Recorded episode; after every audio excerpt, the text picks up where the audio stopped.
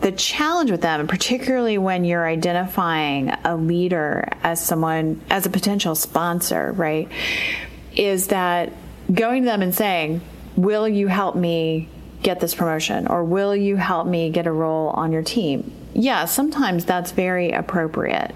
Right. And if you have that sort of established relationship with that person, and they know you at kind of a more personal level or have experience with you in a work environment, then yeah, absolutely, that can be appropriate.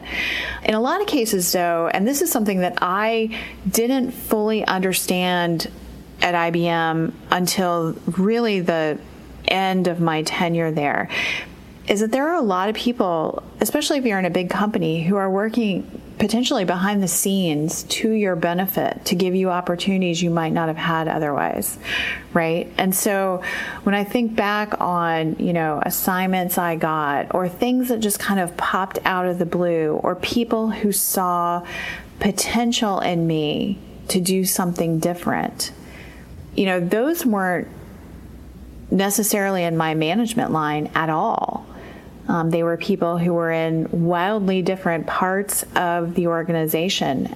One of my best experiences was being in um, IBM's Smarter Cities Challenge, which is kind of a leadership training opportunity and whatever. The opportunity for me to be in that was from a friend that worked in HR. We had never really interacted at all, but I just found her very very good to talk to, just very, very wise. And she, we had sort of a little bit of a mentoring relationship, and I had no expectations of that relationship other than I really enjoyed talking to her, and I felt much more peaceful after talking to her.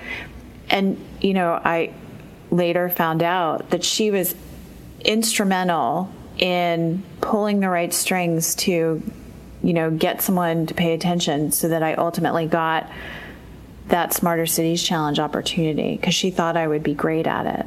Yeah, I'm hearing like threads of consistency in needing to have this established relationship. And I think a lot of folks don't, they're very uncomfortable with getting to know people that uh, or finding ways to be seen that's another thing that can help if you're involved in things outside just your day-to-day work that's another great way to be seen, to get to know other people. Right, but don't you think too? I mean, you know, it's really caring about what you do, right? And doing it well, right? So that I think is foundational, right?